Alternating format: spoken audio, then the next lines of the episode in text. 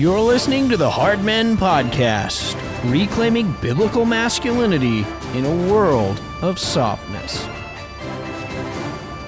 Well, welcome to the Hard Men Podcast. I am your host, Eric Kahn. Today I'm joined by a very special guest, Joshua Price. Josh, it's good to have you with us. Thanks, Eric. It's uh, good to be here.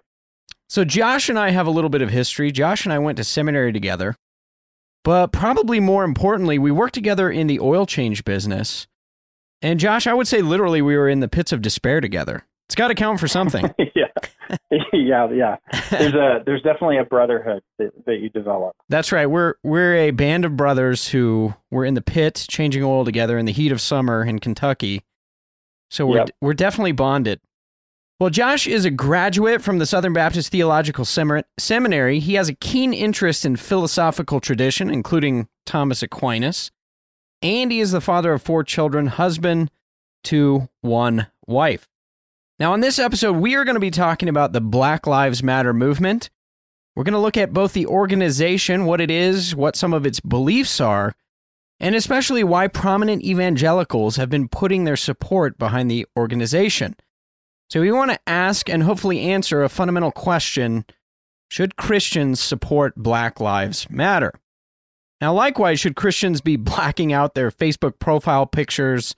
Should they be joining protests, especially those against systemic racism, or sharing posts with the hashtag Black Lives Matter?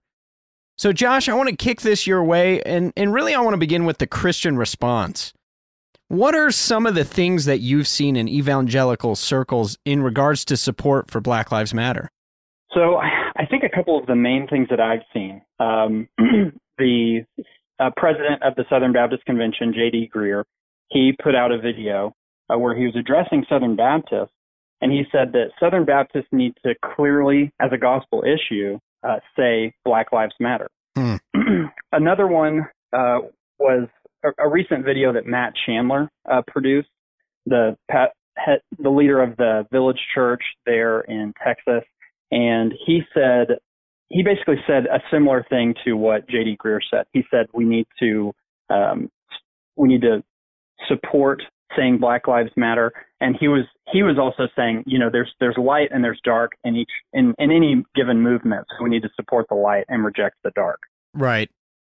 Yeah, it's interesting because, and I watched both of these videos, um, particularly in the Matt Chandler video, he compares Martin Luther King Jr. to the Old Testament prophets. And he says, you know, people today, you you've you've always killed the prophets, so you wouldn't listen to Martin Luther King Jr. today. One of the problems with that is that Martin Luther King Jr. was not a Christian, at least by any orthodox standard, right? Right. I mean, the beliefs that Martin Luther King Jr. Uh, explained, especially in his seminary days, uh, were were certainly heretical, and I you can't you can't say that um, with any with any confidence that he was an orthodox that his theology was orthodox. Right. Now, one of the other questions I have is right, you listen to JD Greear, you listen to Matt Chandler. I want to say they're almost very just slippery in the way that they equate, well, look, we care about justice, we care about black lives, therefore we have to support this organization. But I, I think that's a mistake. I think, and what I would also say, these guys are too smart to be making that mistake, it seems like inadvertently right? There's something about that that's confusing, particularly I think for a lot of Christians who don't know where Black Lives Matter stands, and we'll we'll look at that in just a moment. But some of this is just plain unhelpful, right, from Christian leaders. Right. I think so. I think one of the challenges that a lot of maybe maybe a lot of listeners and something that I've had is that I I have had a, a lot of respect for Matt Chandler's ministry, and I have benefited personally from uh, many of his sermons. So when when I see someone that I I respect um, saying, you know, a couple of quotes here uh, that Black Lives Matter was launched from a kind of sincere hurt in the soul and psyche of African American men and women. I Mm. urge you as Christians to look for the light while you reject the darkness. And so when you see when you see him supporting Black Lives Matter, or when you hear of like I I heard that some of his some pastors from his church uh, marched in some of the protests. When you hear those things, um, and you respect somebody, it's I think there's there's kind of a dissonance there. But one of the things I would also say, one of the problems I had with the video I watched was that it was very vague. You know, there wasn't like like you sort of alluded to, there was he wasn't making specific statements about okay these are these are what I see as good things in Black Lives Matter, and these are what I say what I see are negative things in Black Lives Matter. He just sort of made this vague statement of you know I there's some light and there's some dark, and that's going to be the case in any organization. Right. And I, I think one of the challenges with Black Lives Matter is like they were very, very clever. We'll get into some of this, but they were very clever in, in crafting kind of their slogan and their movement because on the surface, if you are opposing them, it sounds like you're arguing against the fact that Black Lives matter, right? Um, that, mm-hmm. that black people are created in the image of God, which is, of course, not what we would argue. Um, but I think you're right. There's a lack of discernment, and I don't see any of these men saying, "Okay, here are the issues with these movements. Here's why you, you know, at least here's some things that you need to think through." It's just sort of, yeah, we're with this in general. You don't get a lot of information, but you know, we've seen guys like David Platt, Ed Stetzer, of course, Thabiti Anyabwile, encouraging people to protest um, mm-hmm. encouraging people to to go out there and support what's going on. And I find it interesting at another level too, because just a few weeks ago, these guys were saying no, we shouldn't be having church. Right. But now, now it's cool to meet with thousands of people in the streets. So at best, it seems like this would be very confusing uh, to mm-hmm. kind of your man on the street Christian. Like, what's going on? Yeah, yeah, absolutely. Well, and you you mentioned uh, J.D. Greear, or you mentioned like not making specific statements, and then back right. to to J.D. Greear's video, he actually it's interesting because he actually does make make one specific statement in that video. So he says. Uh, by the way, I realize that the movement and the website has been hijacked by some political operatives whose worldview of policy prescriptions would be deeply at odds with my own. But that's but if we so if we look at that that statement that's that factual claim is actually false and so we can talk about that now or we can talk about that in a little bit sure but um, that's actually not the case um, and then he said i think he said something um, he mentioned the defund the police uh, right. hashtag that he doesn't agree with that but then he said but that doesn't mean that the sentiment behind it is untrue and then right. he said, I do not, I do not align myself with the Black Lives Matter organization. So I think that's one of the fundamental problems is that Christians are a lot of Christians are claiming to, you know, they're they're supporting Black Lives Matter sort of in the abstract, but they want to say I'm doing that without supporting the organization itself. Right, and it seems like that's really hard to actually do. I mean, yeah. If you're going to go protest with Black Lives Matter, well, you know, you're you're supporting Black Lives Matter. You can try and walk your way out of that, but that that's essentially what's happening. Right. Yeah. Exactly.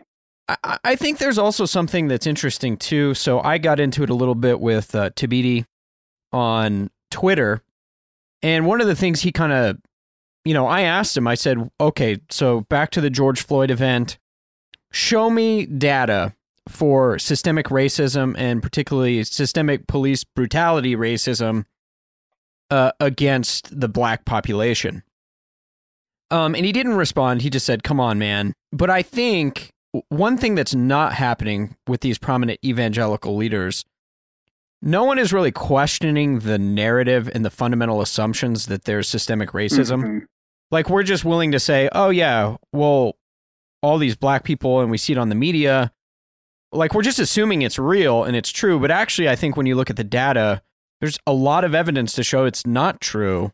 Um, and it seems like as an evangelical leader, you would you would at least want to say, "Hey, we need to look at this." Yeah, absolutely. I mean, I I completely agree that it's that it's problematic for an evangelical leader to come out and just sort of tacitly accept the the narrative that we're that we're getting from the broader culture without trying to without trying to pursue truth. Right. Um, and so one of the things that JD Greear said in his video was, let's not, or he said, let's spare each other the the quotation of stats right now. Right, and I think he was he was he said he was quoting Jimmy Scroggins, I think. Yes, that's exactly right. Yeah, he was he was he said my friend Jimmy Scroggins says, you know, so so this idea, there's this idea there. There's this argument that we don't need to look at statistics or factual data. What we need to do are listen to these individual anecdotal stories and their feelings about what has has happened to these individual people. So if I if I have a specific experience and I'm a a minority and I feel that that experience was racist or was an, an example of systemic racism, well then that must be true. And the majority culture, the the white people, need to accept that as fact. Yeah, it's it's a just from a logical, as you said, logical, rational perspective. This whole push, and this is where it's scary to me as a Christian pastor.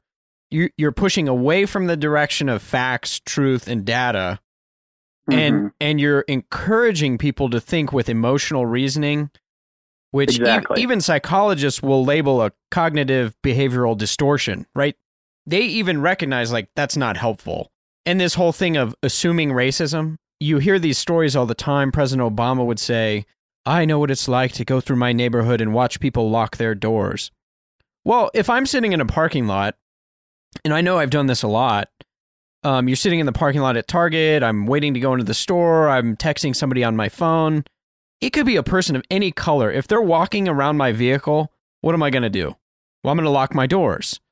Now that person could go, well, it's it's because I'm Latino. It's because I'm black. But the the whole point of this is that doesn't make it so. You could misperceive someone's intention, mm-hmm. and a lot of this stuff, and, and JD kind of seems to um, sort of give them the ground on this and just say, well, the data might not back it up. Clearly, if the data supported his claim, I think he would point to facts. Exactly. But they're willing to give that up and then just say, well, let's trust anecdotal evidence. Well, we all know anecdotal evidence can be like it could be a true experience, but not really representative of what they're trying to prove, which is systemic racism. Right. Yeah, exactly. No one, at least the vast majority of folks out there, are not questioning that there are there are racist people, people there are people who do racist things, and that that there can also be unjust things and uh, and unjust things that happen in our uh, criminal justice system. I don't think anyone questions that or I, I guess I should say, very few people would actually question or challenge that unjust or racist things occur. But the question is, is there actual systemic injustice that is, um, you know, just has infiltrated our society and exists at every level of our culture and our government, et cetera.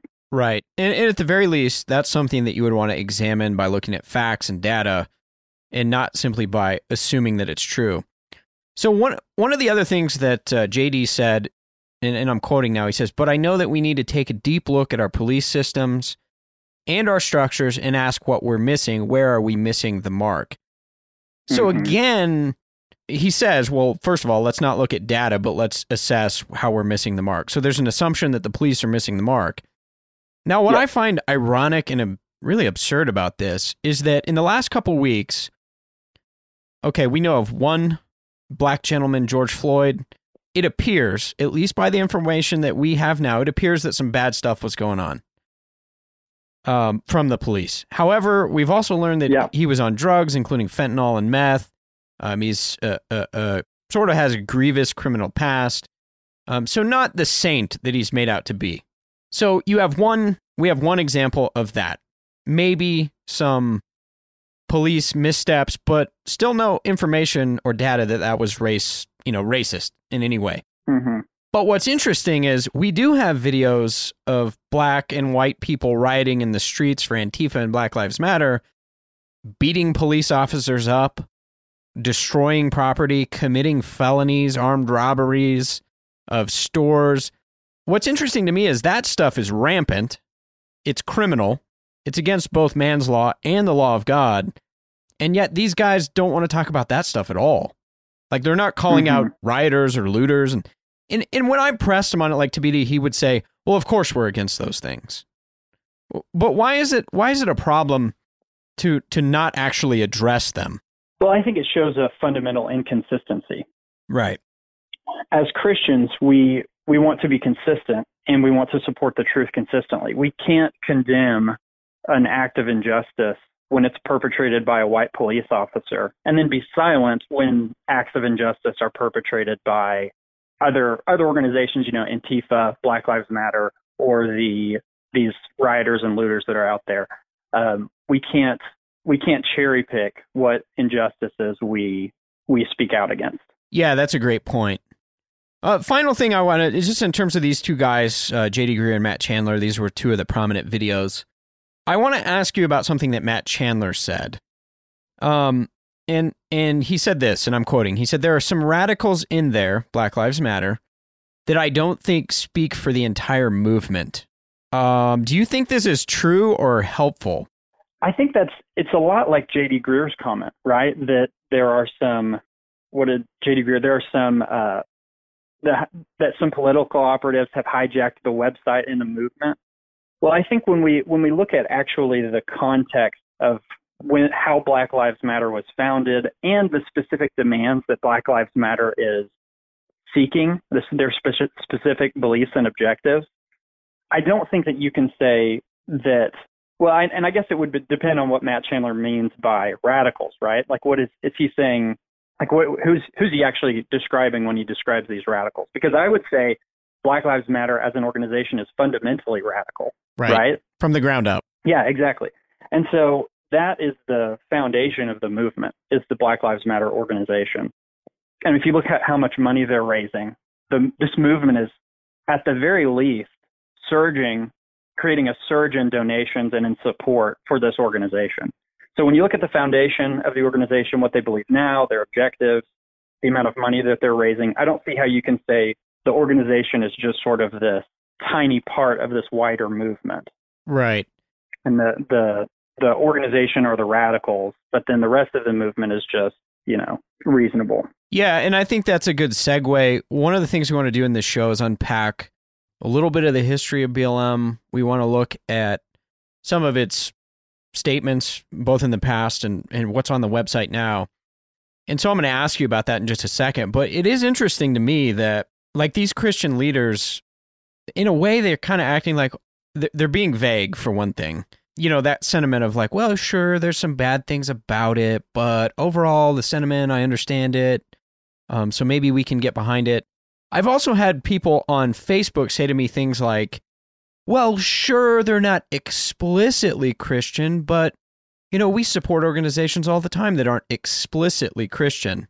Well, I think my contention as we as we unpack Black Lives Matter is they're explicitly anti-Christian and they're explicit Absolutely. in their intent to destroy Christian virtue and morality, right? Mm-hmm. Yeah, no question. So let's talk history. You mentioned uh, this earlier, uh, and in terms of history, 2013, uh, this group arises because of which event? The initial kind of instigation behind the creation of, of Black Lives Matter was the death of Trayvon Martin and specifically the acquittal of George Zimmerman. Right. Which, if you look at the Black Lives Matter website, they call him, everywhere they mention George Zimmerman, they call him Trayvon Martin's murderer. Exactly. Which I thought was interesting. Yeah. Yeah, which is factually incorrect. I mean, based on the legal the legal decision, at least. Yes, based on the legal decision, that is not that is not true. So they're they're making a very strong claim without a without at the very least without a legal basis for making that claim. And so the organization is founded by three black women. Uh, they've been mm-hmm. in the mm-hmm. news recently as well to kind of talk about what they're about. So, what are s- some of the current objectives uh, that this movement says they're about? Yeah, so I think the big the biggest one that that is is in social media and in in front of the culture right now is the defund the police movement. Um, the the hashtag the I believe in in Minneapolis, the city council voted to to actually take action on this. Right. They want to they want to defund the police. They they think that and this is so there was a New Yorker article, an interview with with one of the founders, and she said I think two or three times she said that black people in the in America are being targeted for destruction, specifically by the state and by vigilantes. And and she says in that article, she says I think twice that I counted that there is an active militarized action and intent warfare by the police against the black community. Yeah. So there is I mean there's a pretty strong truth claim. I don't think any of the data actually bears that out. But but it's important to understand that's one of the fundamental things that they're claiming. So they they obviously don't put put any data in their web in their web page when they're saying these things. None. Um, under their under their uh, objectives, they mention we are working for a world where black lives are no longer systematically targeted for demise. So there's that truth claim again that they're they're being systematically targeted for demise. When you look at at the data, when you look at at actual statistics that have been compiled, that that does not bear out. So what what evidence would actually support this idea that black lives are systematically targeted for some, for demise? I I would expect to see lots of unarmed black people being murdered by cops. I would expect to see black people being incarcerated at a lot higher rate for the you know based on the amount of crimes that are being committed that they're being incarcerated at a lot higher rate. But you actually don't see those things. In fact, there was a there was a fascinating study released by the University of Washington in 2016, and it used a simulator to test officers' use of force. Really? So this, is, this is a yeah. So this is a simulated a scenario where they're the officers are um, firing, you know, at at targets, and officers w- waited significantly longer before shooting an armed black target than an armed white target. And this is fascinating. Officers were three times more likely to shoot an unarmed white target than an unarmed black target. Interesting. So this the above data points this was mentioned in uh, by Heather Mac Donald in her book The Diversity Delusion. And the the conclusion that the that the authors of the study reached was that these officers were waiting longer because of the current cultural atmosphere around unarmed black men being targeted by cops. Yeah, and I, I think it's a, a, fascinating point. Heather's done a lot of really good work. Recently, she had an article in the Wall Street Journal that was titled The Myth of Systemic Police Racism. Um, it was under a paywall. It doesn't look like it is anymore. So I'd encourage people to check that out. But uh, r- really good stuff. And, and, and I, what I like about what Heather's doing is it's all data points, right? Mm-hmm. Are we living in a world where black black people are being tar- systematically targeted for demise? Take New York City, for example. In 2016, black people and Hispanics were responsible for 98% of the shootings in New York City. So, this idea that there are sort of these vigilantes prowling the streets for black people, that doesn't bear out in the number when you look at the actual shootings that are taking place in the city of New York. Right. Well, and it's interesting because you can then look at, um, you know, this this statistic gets thrown around a lot uh, I think Heather refers to it in her article, but that a police officer is eight time, 18 times more likely to be killed by a black man than than the than vice versa, basically. Mm-hmm. Right. Right. So yeah, and then you look at the statistics on black on black crime. Um, of course, places like Chicago, inner cities, Baltimore, New York is is very very similar. Most of the deaths that are happening are not uh, police on on black individuals. And one of the things to point out is not all cops are white. I mean, that's a duh statement, but you know, it's not as though it's just the the KKK running state police. And and this really is part of the narrative. I remember um, Ahmaud Arbery immediately after the first video mm-hmm. footage mm-hmm. came out. This is the man in Georgia.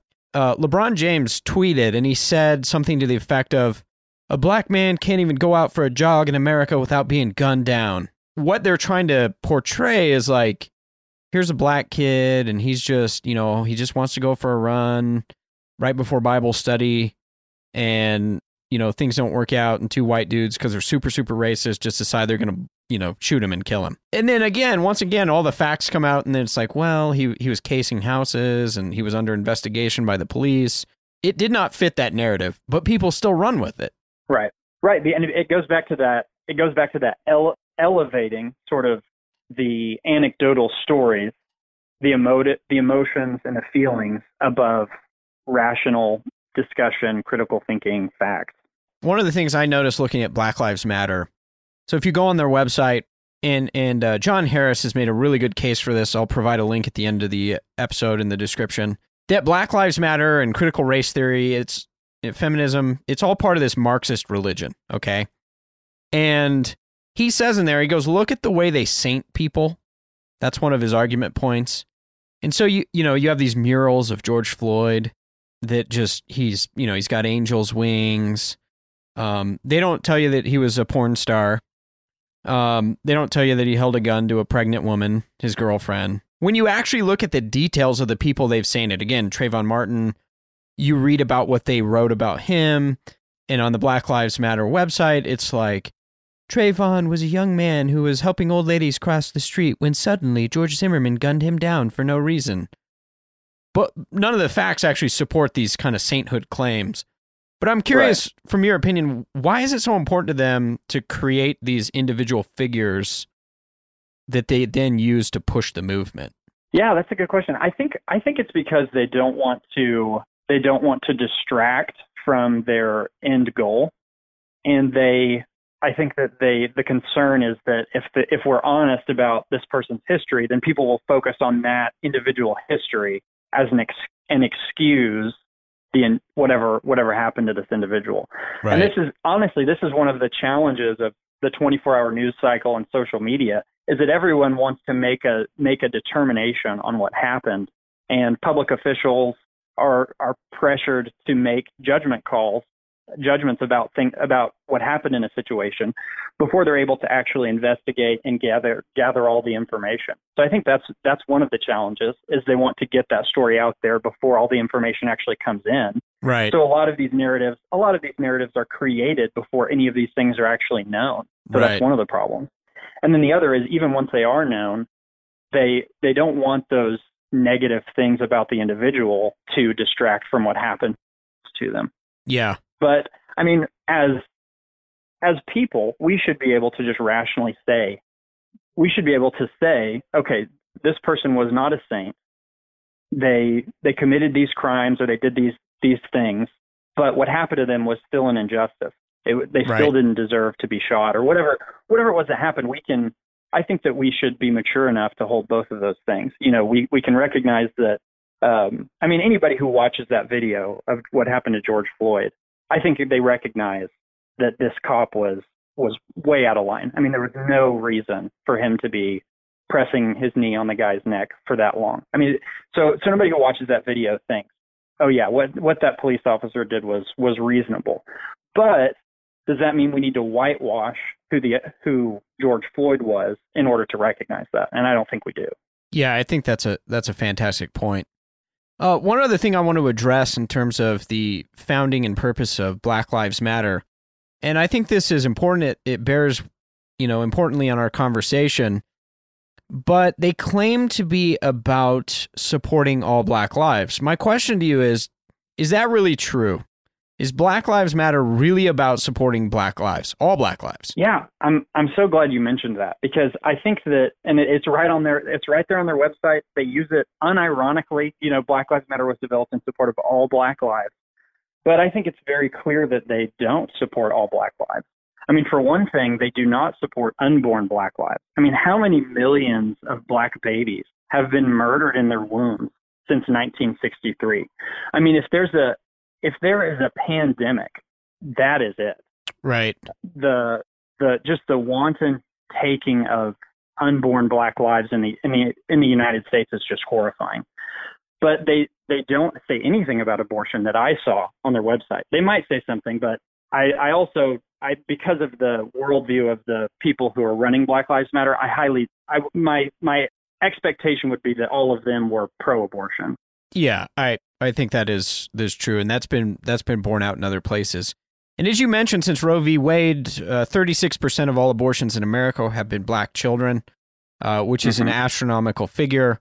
Seventy nine percent of all abortion clinics, Planned Parenthood clinics in America, are within walking distance of minority communities. There, there's a re- they're targeting minority communities, no question. Uh, the other question that I would have is, look, okay, um, you're about protecting black communities. Well, you're certainly not protecting them by withdrawing all police activity. That's going to be detrimental. And anybody who's experienced ghetto life, and we have a little bit in Shively, Kentucky, um, there's a lot of bad stuff going on downtown. And man, I do not envy those cops. They have to deal with drug dealers. I mean, some of the most heinous crime on a daily basis, very violent individuals. I don't think you're protecting black communities when you're allowing rioting and you're allowing people's businesses to be destroyed. I don't right. think you're protecting black lives by enslaving them to a welfare state. So we can kind of look at all these things and say, well, what do you actually do that's good for Black lives? You build division and you make them hate other people groups. I- I'm not sure how that's helping Black lives. Right. Yeah, absolutely. I mean, the, as you mentioned, what about the black business owners whose businesses and livelihoods have been destroyed by the rioting? And honestly, there have been numerous uh, minority individuals who have been killed during the rioting. Right. So what what do we do with what do we do with those individuals as, as an organization? How can Black Lives Matter say that they support all Black lives if they if they don't if they don't recognize the the individuals who have been killed by the rioters and the looters and they, and they don't recognize the businesses that have been destroyed Yeah, that that's exactly right. Well, what I want to do now, Josh, I want to jump into some of the beliefs. Um, this is going to be helpful, I think, for many Christians saying, okay, Black Lives Matter. Maybe I already put the blackout Tuesday, whatever it was, I can't remember the day, blackout on my Facebook profile. I've seen a lot of prominent Christians posting Black Lives Matter stickers um, on social media and elsewhere. Um, a lot of people very, very gung ho in support of Black Lives Matter. But I want to unpack the beliefs. And I, I hope this is encouraging to people to say, hey, we need to let's examine a movement before we just jump on the bandwagon. Um, mm-hmm. I think this is one of the issues you've talked about earlier is on on social media and the 24 hour news cycle and and really that news cycle is not even 24 hours anymore. But right. I mean like i've seen christians say things like if you watch the george floyd video there's no way you can't condemn these officers right now. And if you can't then i don't think you're a true christian. It's like in all of this we need to pump the brakes. We need to stop jerking our knees. We need to do a little bit of research. And when you do, one of the first things you find is this this group believes some pretty heinous things, certainly antithetical to a Christian worldview. So what what are some of those issues that you've seen? Yeah, absolutely. So on their website, uh, we are guided by the fact that all lives matter, Black Lives Matter, regardless of actual or perceived sexual identity, identity, gender identity, gender expression, economic status, ability, disability, religious beliefs or disbeliefs, immigration status, or location. So I think the biggest the biggest things on there for Christians are going to be the sexual identity, gender identity, gender expression. Right. So so we're going to see this more, but I mean they're they're pro sexual perversion scripturally. Yeah, absolutely. I mean they talk about dismantling cisgender privilege. Um, and I, I I've got to say I cannot stand the word cisgender. It drives me nuts that we need a, a goofy word to just describe normal people. you know, like yeah, someone who is a someone who is a man who knows he's a man and thinks he's a man is now cisgender. Yeah, you're the one on the outs. And, and this is, by the way, this is what they say on their website. They say we are a self-reflex, or we are self-reflexive, and do the work required to dismantle cisgender privilege and uplift black trans folk, transgender, especially Mhm. black trans women who continue to be disproportionately impacted by here's another $100 word for you trans antagonistic violence. What in the heck is trans antagonistic violence?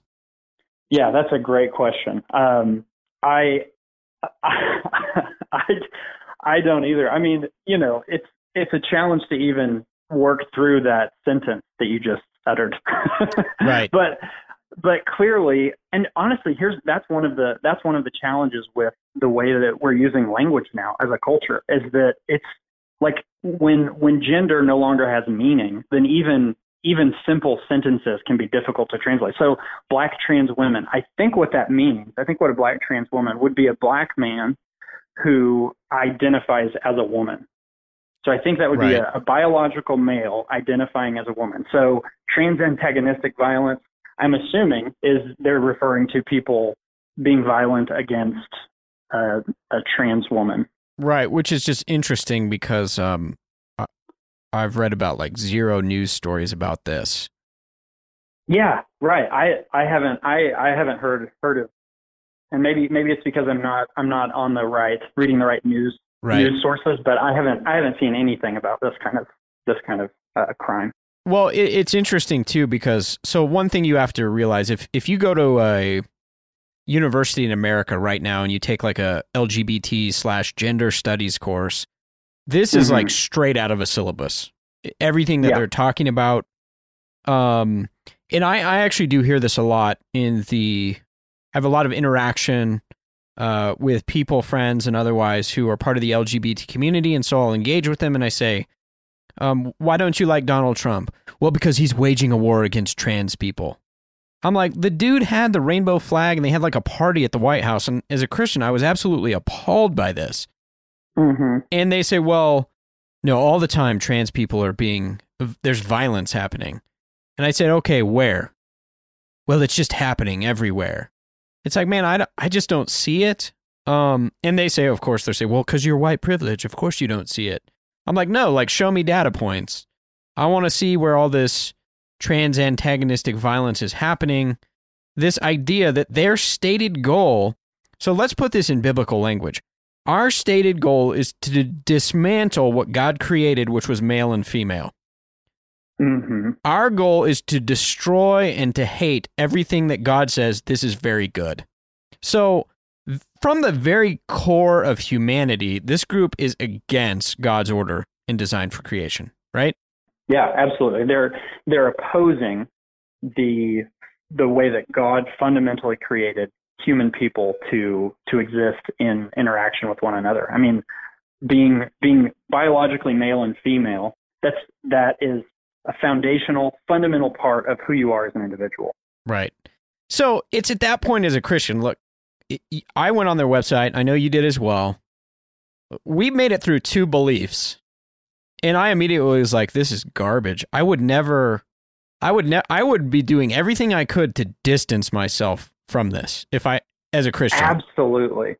Yeah. So yeah, the- absolutely. the fact that you have J.D. Greear, who's the president of the largest Protestant denomination in America, sort of like just confusing people and saying like, "Oh, this is yeah, there's some bad, there's some good, but hey, let's get out there and protest with them." Like to me, that's untenable as a Christian. Oh, absolutely. Well, and, and we, we mentioned earlier that that factual statement he made that the website and the organization has been hijacked. But These are the founders not- who wrote these things. right, exactly. These are the. It's it's not that someone hacked into the website and right. hijacked hijacked it and changed the changed all the uh, all the content on their webpage. What Right. actually happened is that they founded it in 2013 on these principles, and it's been building momentum with each new sort of uh, viral video or viral Right. news story, to where now it's sort of at a fever pitch. Right. And they have a huge network of, so you can look this up, uh, but through the Ford Foundation, George Soros, they've received over a $100 million. There's claims going on right now, and I think there's some truth to them, that uh, a lot of the money that's been donated recently is going to the Joe Biden campaign. So they're Mhm. actually finding a sneaky way to uh, raise money when you're not supposed to be having fundraisers. Um, you again, you can look this stuff up. It's all true. You got an organization with $100 million. You know they're going to be very well organized. They claim to be like, oh, we're this just loose group of. I don't buy that for a second. They're very powerful. Uh, one of the things I would point out when I was on Google researching Black Lives Matter this past week, I typed in things like Black Lives Matter is evil, the truth behind Black Lives Matter, and I went like 10 pages deep on Google search and could find zero articles that were negative about Black Lives Matter. Now, you look at Amazon. Um, Amazon, there's a few books on Black Lives Matter. I talked to one of the authors. Um, he said that as soon as this stuff hit, Amazon informed him his book would no longer be for sale. It's a book about exposing Black Lives Matter. So there's it's clear in Twitter and Facebook, same deal. These big tech companies, people from the left, they've all come out pro BLM. It, it's not shocking, right, that you can't find any negative information about this group. So again, the idea that they're, you know, they're not well organized, a few bad people got involved, I just don't think that's true at all. No, and I mean every time when Christians are, are posting Black Lives Matter, when they're when they're going along with these, um, you know, the the Tuesday blackout Tuesday on Instagram, when when Christians right. go along with these things, they are whether intentionally or unintentionally, they are aiding and abetting this organization in its very anti-Christian objectives. That's so right. I think that's where the true danger is: is that Christians say, you know, well, I I I'm just supporting the general idea that Black Lives Matter. Well, of course you are. Everyone does. I mean, there. I'm sure there are some, uh, you know, super. There are some tiny enclaves of racist people who may who would actually disagree with that. There, I'm sure there are some racist people who would say no, Black lives don't matter. Right. But the vast majority of people in our culture, Christian and non-Christian, would agree with the statement Black lives matter in general. You right. know, in the sense of they're created in the image of God. They are they are fully equal to um, white people and people of every other ethnicity. Um, so of course Black Lives Matter in general, but Christians what they're they're thoughtlessly posting that hashtag or sharing things on social media when they're when they're going along with these things, they are in, unintentionally or intentionally aiding and abetting this this organization. Right. And I think as Christians, like Paul tells us this, we have to think about, you know, whether our eating of meat would lead someone else astray. We have to think about how the associations work. And there's no question if you're going to post a Black Lives Matter, well, oh, I just I'm accepting the phrase, not the group. I think that's kind of foolish. Right. Um and what is what is that doing for other people? You're clearly going to lead people astray who don't know. Yeah, absolutely. Well, and and let me use a counterexample, Eric. So imagine trying to convince a card carrying member of the Democratic Party to post Make America Great Again onto their social media account. yeah. so just tell them, you know, it's, it's not that you're supporting the Trump campaign. You support, if you believe that America should be great, then why wouldn't you post this hashtag? You don't have to support the Trump campaign. You're right. just supporting the general idea, make America great again which is everybody sees that that is silly because no Democrat in his in his or her right mind would would post "Make America Great Again" on their social media account because it's associated with the Trump campaign. So right. the Black Black Lives Matter as a phrase has a very specific meaning in our culture, and it is specifically associated with this very anti-Christian organization. Right. Yeah, I think that's a phenomenal point. And and liberals would not be caught dead even uttering the words "Make America Great Again." Yeah, exactly. So I want to I want to move on to just a couple more of these uh, belief points. The next one that we're going to look at this this one actually bothered me maybe kind of the most. I don't know. They're all pretty just you know they're they're all pretty disgusting. But this one it says this on their website. Our goal we we disrupt the Western prescribed nuclear family. Mm-hmm. Okay, when you read Western prescribed, you should you should read God ordained nuclear family structure requirement by supporting each other as extended families and villages that collectively care for one another. Read statism, especially mm-hmm. our children to the degree that mothers, parents, and children are comfortable. So, I mean, dude, their stated goal is we want to destroy Western Christian family. Yes, and that one that one was unexpected to me. I understood the like what, what does that I, have I to do with surprised. Black Lives Matter, right? Exactly. Yeah, exactly. I, I I wasn't surprised by the transgender stuff, the queer affirming, because that that makes sense in the culture that we live in. But I was really surprised by this specific statement against the uh, against the nuclear family. And you know what's fascinating, Eric? When you look at that at that passage, to the degree that mothers, parents, and children are comfortable. It does not mention fathers. Well, and, and they state elsewhere um, that they're against patriarchal. They use the word patriarchy to some extent somewhere, mm-hmm. and and they right. say that they're against that. So here's another one of these ironies, Josh. Like, what the heck does the Black Lives Matter movement have to do with families and fatherlessness? You know, the thing that has right. plagued the black community, and everyone knows this, it is clearly demonstrated in data points. the black community has been destroyed by fatherlessness. They know it, we know it, everybody knows it. And yet you've got a group saying we're about black lives, we want to help black lives. And one of the things we want to do is continue to erode and destroy families and particularly fathers' roles. And you're right, no word of father is used. Mother, parent, children. Mm-hmm. It's it's it's a I would argue it's a it's combined with a feminist Marxist hatred of men and patriarchy in general. Right?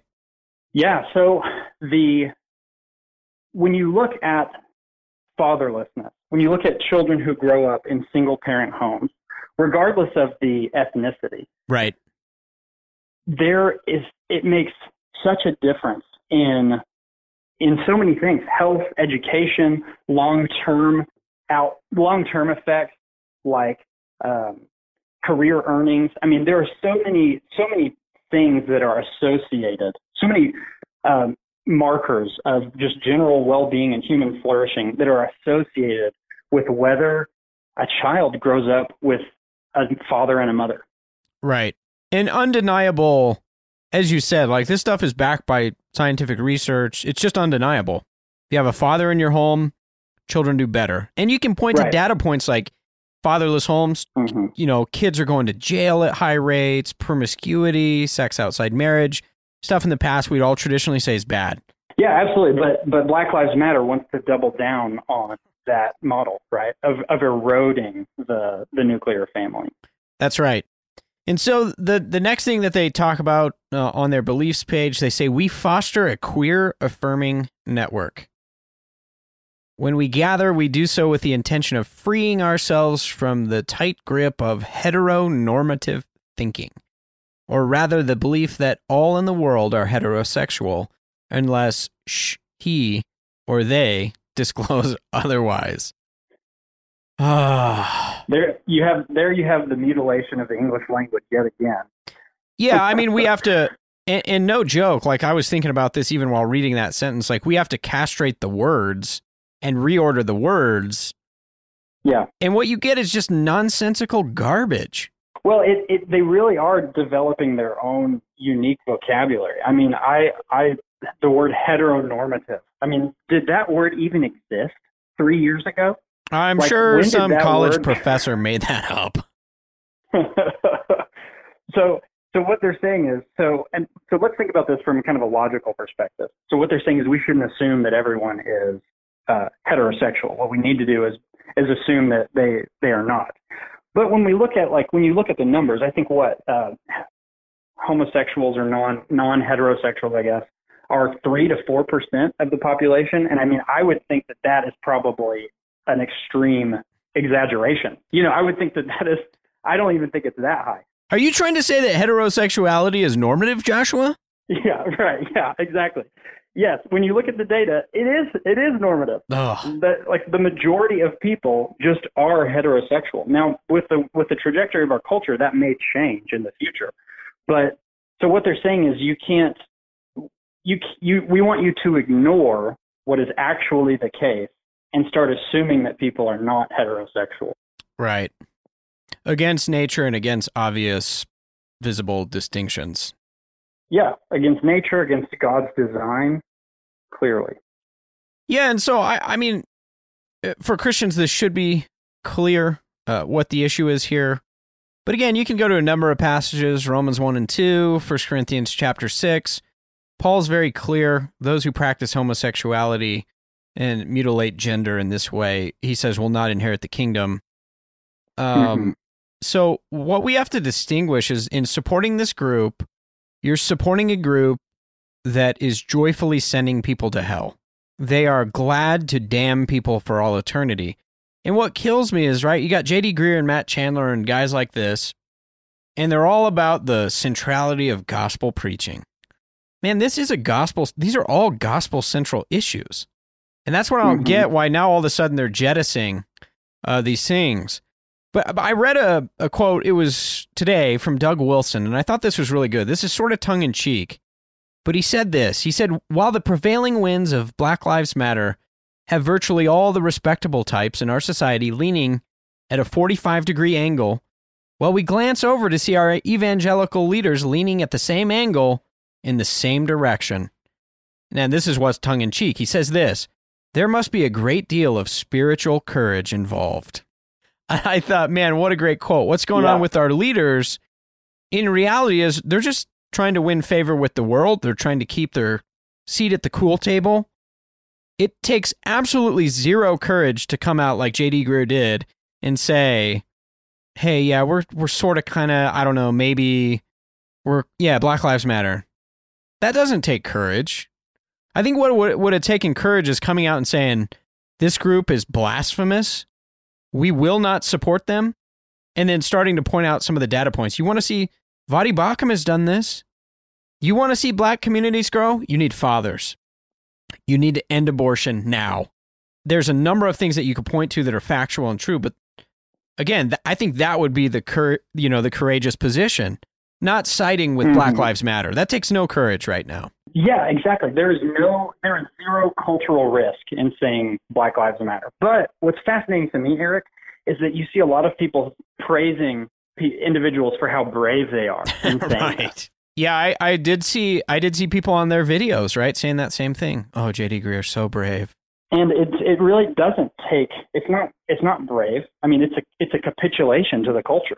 Right. Yeah, I I also think this is interesting because so you obviously have these mega churches across the country. That's sort of the direction our churches have gone, even in conservative circles. Is, Mhm. you know, we want to be about the big church model. And so people are pushing for that.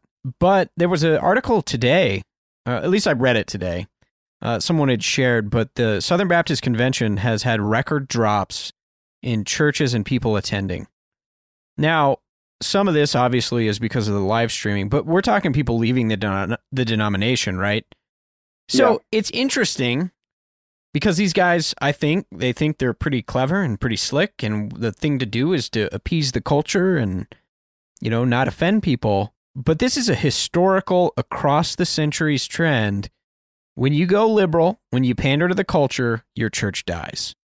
It's unavoidable. Right. I mean, this is this is sort of the fallacy of thinking that you can sort of play the political game, right? Right. Like, you're you're going to try to please both parties by saying, you know, JD eh, video and Matt Chandler's they're both a good example of this. Like, I'm going to say I support Black Lives Matter, but I'm not going to support the organization and some of the some of the things that they say. I'm not going to specify what those are, but I'm just going to say in general I don't support the whole organization. Well, that's not going to be enough for the leftist totalitarian. You're not going to make either party happy. Exactly. Exactly. So what you're going to have is you're going to have the conservative folks like me leaving the SBC. Um, not that I'm saying I'm leaving the SBC, but you're going to have conservative folks leaving the SBC because because you're not taking a stand against the culture, and then you're but you're not going to have liberals flocking to your to your church because the liberal the liberal the liberal worldview doesn't lend itself to faithful church attendance. No, that's a great point. Um, last thing, Josh, I want I want to delve into this is regarding Black Lives Matter and their beliefs, and then we'll wrap this up. They say this: We are working for a world where Black lives are no longer systemically targeted for demise. So, uh, and I would actually, I, I would kind of throw in one other thing at this point, which is that if you look across their website and in the articles that their founders have been interviewed, even recently, they they refer to their friends as comrades. Um, they're clearly Marxists. They clearly don't want to hide that. And I think even in this language on this last point about systemic targeting for demise, look, you have to understand this all in a critical race theory Marxist principle and and um, view of look, they see everybody as oppressor oppressed, right? And so even if the Yeah. data points don't support those claims, they view everything, every relationship is founded on that principle that there's an oppressor class and there's underprivileged. And so what they're trying to do is overthrow power structures, right? They say they're about equality, but they're really not. And I think you can look at some of the data, as we've said, um, and it just, that's not what you find. It's not backed up by truth. Right, exactly. I mean, think about think about the number of unarmed black people who were killed in 2019. So let's look at last year. How many unarmed black people were killed by police last year? Nine. Nine? Nine people. Nine. The way that Black Lives Matter talks, the way that they act, the, the the type of verbiage you see on on their website, you would expect that number to be in the thousand, right? Nine, 9,000, 90,000, 900,000. Yeah, some astronomical number. It was nine. Nine unarmed individual black people, black individuals were killed by police last year. Now here's here's where here's the real kicker, Eric. When you go back to 2015, so that was the last year that President Obama was in office. The number was I think 32 or 38. It was 32. Or, so we'll just go with 32, the lower the lower number. So it was actually worse. There were actually more unarmed black people killed in 2015 than by police than in 2019. Wow. Well, and you know what's interesting about those statistics is I mean you're talking about percentage points that are so small that they're almost next to zero. Um, and I have Right. read that some of that from Heather Mac Donald and when you look at the data it's it's very interesting because some some of the things they say unarmed black man well he was in his car trying to run a cop over and so yes he didn't have a firearm in his hand but Right, unarmed right. doesn't necessarily mean innocent but but those numbers are astronomically low so then you have to ask the question why does this website exist why does this group exist right Yeah, yeah, absolutely. I want to kind of conclude with a couple of things, hopefully that will present application for people. Um, and number one, and this is this is also sort of an objection, but something that people need to think through. Can you support the idea without supporting the organization? And what should people's posture be toward Black Lives Matter? Yeah, I I do not think that you can support the idea of Black Lives Matter without supporting the organization. If what you're talking about by support the idea is posting on social media Black Lives Matter, Right. you know, and going going to these rallies and protests in support of of the protest. The if you're talking about the I do think that there's a distinction between believing that Black Lives Matter, which everyone does, and Right. actually supporting this cultural movement. And supporting this cultural movement, I think, is a mistake for any Christian. Right. Yeah, I think that's a really good point just to make very, very clear. And that, that is what we're saying. I think as a Christian, it's untenable to really to lend support in any way, um, including, and you made some great points, including using that slogan. Um, Yeah, and I would encourage Yeah, Christians absolutely. too, is like, dude, stop, stop just like playing along with it because you feel like that's the thing to do. Um, Mhm. I, in a way, I think it would be better to just be silent. Like, if you're not sure, hey, look into the organization. But in the meantime, you know, even the fool, when he keeps quiet, seems wise. You know, there's some Mhm. wisdom to that. But certainly as Christians, we don't want to be supporting things without thinking through what we're doing. Exactly. If we if you come across as a Christian, if you are interacting with people and you hear people or you see people on social media saying these things, then ask for ask for reasons. Ask for them to, to defend the, the claims that they're making. Right. Let's let's just start sort of pressing back against these assumptions and say, okay, if there's systemic racism, that is absolutely a problem. So where do you see what what data can you point me to right. to to demonstrate uh, systemic racism? And that's not, despite JD Greear's comment, that's not unreasonable to to ask for information. You can do that in a polite way. Exactly. Yeah, we don't we don't have to be jerks about it. You know, we can we can ask and be open minded. And I think this is that, that this is a helpful position to take whenever you're talking to someone you disagree with. Is you just Right. be open minded and ask them, okay, so what led you to that conclusion? Now, I will forewarn you, most people will hate that more than if you had just said something offensive to them, because they they don't they don't actually want to give reasons for what they believe. But this is I think this is the most helpful way that we can go forward is whenever you're interacting with someone who is supporting this movement and a professing believer to ask them to to you know what what what reasons do you have what what led you to this conclusion Right. And we should if especially if we're that adamant about you know protesting, preaching sermons on it, you ought to have some data. You ought to have some information that you could explain that. if i'm going to if i'm going to take up a if i'm going to take up a cause take up a movement and participate then i'm going to have i'm going to make sure that the things that i do and say are based on sound reason Right. Well, the last thing I want to ask you, Josh, uh, we'll we'll do this and then we'll close. But um, you know, just at a practical level, somebody's in a church. I had a friend tell me this. You know, he said, "Look, I don't really know what to do. Uh, my pastor is posting on the church website Black Lives Matter. Um, they've blacked out the church page. He's blacked out his own personal page. Um, if you go to Hershael York's church, he's washing feet of the black members in the church and asking for forgiveness, um, which is just a huge conflation of actual repentance and, hmm um, you know, actual sins committed. Repenting, repenting for non-sin. Yeah. So if you're in one of those churches, maybe your pastor's downtown marching with Black Lives Matter, is it a gospel issue to you? And um, what, what what would you do? What were some of the things that you would be thinking through as a Christian attending a church like that? Yeah, so the first thing that I think I would do is meet with my pastor and ex- express my concerns because I, I think that this is I don't I don't know that I would say it's a gospel issue. Um, in some in some ways it is because what's the definition of sin? How are we actually defining sin? Because if if your pastor is saying that you are obligated to confess your white privilege or something like that, I mean that's to me that is a very serious that has reached the level of a gospel issue. But if your pastor is, is someone like J.D. Greear or Matt Chandler um, saying saying these things, like just kind of vaguely, we support the movement but not the organization, then I would meet with them individually and try and express your concerns and talk through them because depending on the issue, it may be serious enough to where you want to reconsider where you're attending church.